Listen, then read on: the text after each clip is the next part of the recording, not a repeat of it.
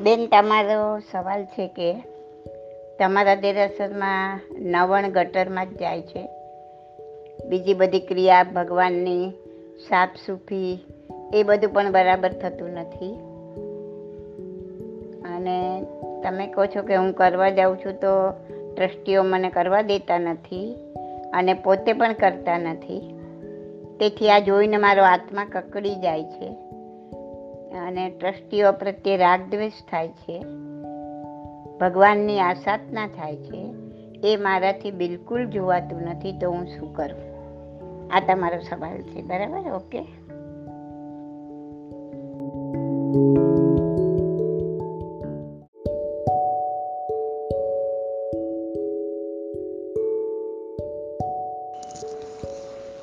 જુઓ ભગવાન તો ક્યાંય એવું કહીને નથી ગયા કોઈ આગમમાં નથી કીધું, ને કોઈ ગણધર્વે કીધું છે કે મારી મૂર્તિ બનાવો અને એની પૂજા કરો. બરાબર? એ બધું આપણે માનવોએ રચિત કર્યું આ આપણા મનની સ્થિરતા માટે. કે આપણે આખો દિવસ ઘરમાં, સંસારમાં ઇન્વોલ્વ હોઈએ તો આપણે ધ્યાન ન કરી શકીએ તો આ એક એવી એવી પ્લેસ બનાવી, એક એવી જગ્યા બનાવી કે જ્યાં તમે બેસીને ધ્યાન કરી શકો. ત્યાં થોડો ટાઈમ તમે મન વચન કાયાને એકાગ્ર કરી શકો. અને એ સ્થાનમાં મૂર્તિ એટલા માટે મૂકી કે તમે એના પર તમારું મન સ્થિર કરી શકો. કે આ મૂર્તિનું અવલંબન લઈને તમારા મનને મૂર્તિમાં સ્થિર કરો. તો આ દેરાસરનો હેતુ આટલો જ છે. આ બધી ક્રિયાઓ તો આપણે ઊભી કરી છે. પૂજા કરો ને કેસર લ્યો ને નવણ કરો ને, આ બધી ક્રિયાઓ આપણે ઊભી કરેલી છે. ભગવાન તો ક્યાંય એવું કહીને નથી ગયા. પણ ભગવાન એમ કહીને ગયા છે કે રાગ છોડશો, દ્વેષ છોડશો તો જ તમારા આત્માનું કલ્યાણ થશે. મેં પણ એ જ કર્યું છે, તમે પણ એ જ કરો. બરાબર? તો જ્યારે આપણે એમ વિચારીએ છીએ કે આપણે આ નમન નહીં કરીએ, આપણે એને પૂજા નહીં કરીએ, આપણે એને સાફ નહીં કરીએ, તો આ ભગવાનની આસાધના થશે. તો તમે જોડે એમ વિચારો કે એ જે આસાધના તમે માનો છો, એના કરતાં કરોડ ગણી વધારે આસાધના રાગ દ્વેષ કરવામાં થશે, કેમ કે ભગવાન એ કહીને ગયા છે. જે ભગવાને કીધું છે, એ માનવું નથી. અને રાગ દ્વેષ કરવા છે અને જે ભગવાને નથી કીધું, એ કરવું છે, તો આસાધના શેમાં વધારે?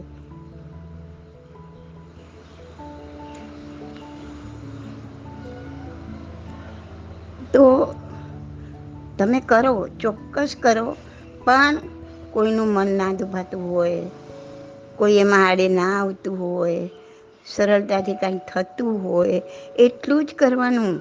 અંશ માત્ર કોઈને રાગ દ્વેષ ઉત્પન્ન થાય એવી કોઈ ક્રિયા કરવાની નહીં. એ કુદરતે બધું નિર્માણ કરેલું જ છે. કુદરત જેની પાસે જ્યારે જે કરાવવાનું હશે એ કરાવી લેશે. તમે તમારી જાતને આમાંથી બહાર કાઢી નાખો. તમે બિલકુલ એનો વિચાર નહીં કરો. ને જ્યારે આ સાધનાનો વિચાર આવે ત્યારે એ વિચાર કરો કે ભગવાનનું કહ્યું નહીં માનવું તો એ જ આ સાધના છે ભગવાનની. આ ભગવાનની આ સાધના નથી, પણ ઓલી તો ભગવાનની આ સાધના છે, કેમ કે મોક્ષ મેળવવા માટે એ જ કરવાનું છે. સાફ સૂફી તો કેટલાય જન્મોમાં કેટલીય કરી. આને નિસ્તાર નથી થયો. કેમ કે આપણે રાગ દ્વેષ ઓછા કર્યા જ નહીં. કરીએ તો પણ અહમ પદ હું કરું છું. મારાથી થાય છે. મેં કર્યું તો થયું. હું કરાવી શકું છું. આ બધું છોડવાનું છે. ક્રિયાને નિમિત્ત બનાવીને આ બધાને પોષણ નથી આપવાનું હું પદને, રાગને, દ્વેષને. ક્રિયાને નિમિત્ત બનાવીને આને પોષણ આપશો તો ડૂબી જશો.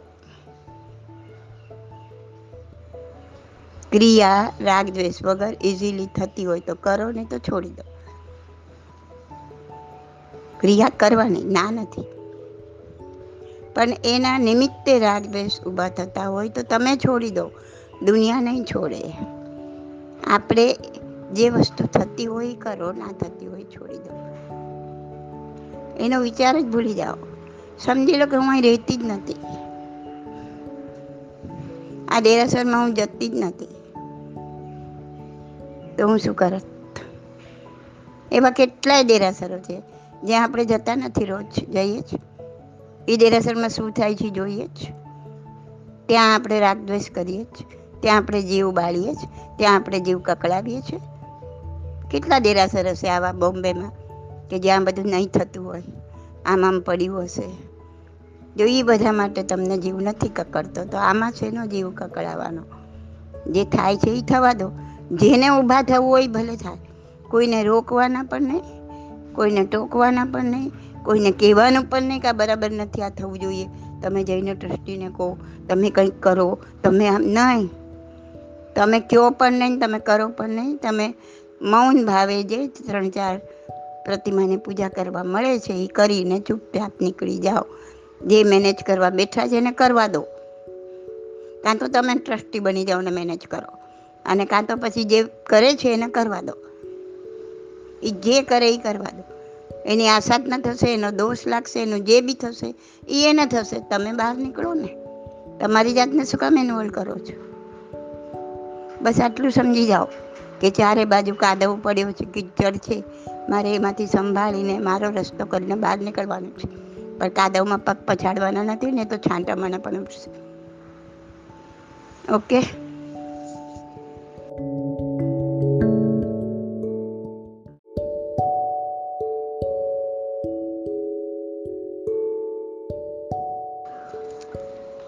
ભારતીબેન તમારો સવાલ છે કે મન અને ચિત્તમાં શું ફરક છે? બરાબર ને? ભારતીબેન, મન વિશે મારું પુસ્તક પ્રશ્નોત્તર રત્નમાલા ભાગ બે. એમાં સવાલ નંબર બે, ત્રણ, ચાર, પાંચ, છ એ વાંચી જશો ને તો ઘણું બધું સમજાઈ જશે.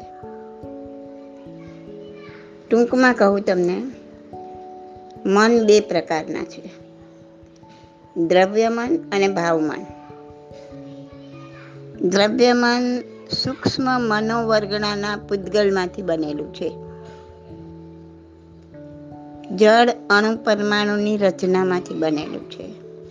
એટલે જળ છે પૂદગલ છે, દ્રવ્યમન જળ છે, એટલે જોઈ શકાય છે. પણ જળ છે, જોઈ શકાય છે, પણ ખૂબ જ સૂક્ષ્મ પરમાણુમાંથી બન્યું છે, એટલે આપણે એને જોઈ શકતા નથી. પણ જે મનોપરજ્ઞાની હોય એ એને જોઈ શકે. હવે આપણા મનના વિચારો, ભાવો જેમ બદલાય, એમ આ દ્રવ્ય મનનો આકાર બદલાય. ખ્યાલ આવ્યો? મનના ભાવો બદલાય, એ રીતના દ્રવ્ય મનનો આકાર બદલાય. દ્રવ્ય મન પોતે તો જળ છે, એનો આકાર બદલાય.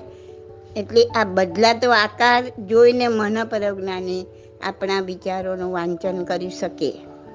ખ્યાલ આવ્યો? આમાં દ્રવ્યમાન કેવું છે? જળ છે, પણ ચિત્ત જળ નથી. એટલે દ્રવ્યમાન અને ચિત્ત એ બંને એક નથી. હવે ભાવમન જુઓ, કે ભાવમન શું છે? અંતરાત્મામાં જે પેદા થાય ને ભાવોનો સમૂહ, એને ભાવમન કહેવાય. ભાવમન જળ નથી પાછું. દ્રવ્યમન જળ છે, પણ ભાવમન જળ નથી, ચૈતન્ય છે. ભાવમન આત્મા સાથે જોડાયેલું છે. એવી જ રીતે ચિત્ત પણ ચૈતન્ય છે. ચિત્ત પણ જળ નથી. ચિત્તને પણ બે વિભાગમાં મૂકી શકાય. શુદ્ધ ચિત્ત અને અશુદ્ધ ચિત્ત. કર્મથી ખરડાયેલો, કર્મથી લેપાયેલો આત્મા એ જ અશુદ્ધ ચિત્ત. એમાં જેટલા જેટલા કર્મને નેજરા થઈ એકાદ દોષ પણ જો મૂળથી જાય ને, એટલી ચિત્ત શુદ્ધિ થઈ કહેવાય. એટલે કે આત્મશુદ્ધિ થઈ કહેવાય. આ કર્મથી લપાયેલા આત્માનો ઉપયોગ જેટલો બહાર જાય ને, એને જ ભટકતું ચિત્ત કહેવાય. આપણે નથી કહેતા ચિત્ત ભટકે જઈશું. આત્માનો ઉપયોગ એટલો બહાર ગયો. આપણે એવો શબ્દ પ્રયોગ કરતા હોઈએ છીએ કે ચિત્ત ભટકે છે. અને જેટલી ચિત્ત શુદ્ધિ થઈ, એ જ આત્મ શુદ્ધિ થઈ કહેવાય. પણ એને મન શુદ્ધિ થઈ ના કહેવાય, હા? ચિત્ત શુદ્ધિ અને મન શુદ્ધિ અલગ છે.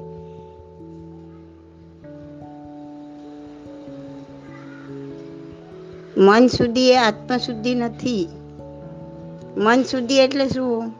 કેટલા દુર્ગુણો પાતળા પડવા.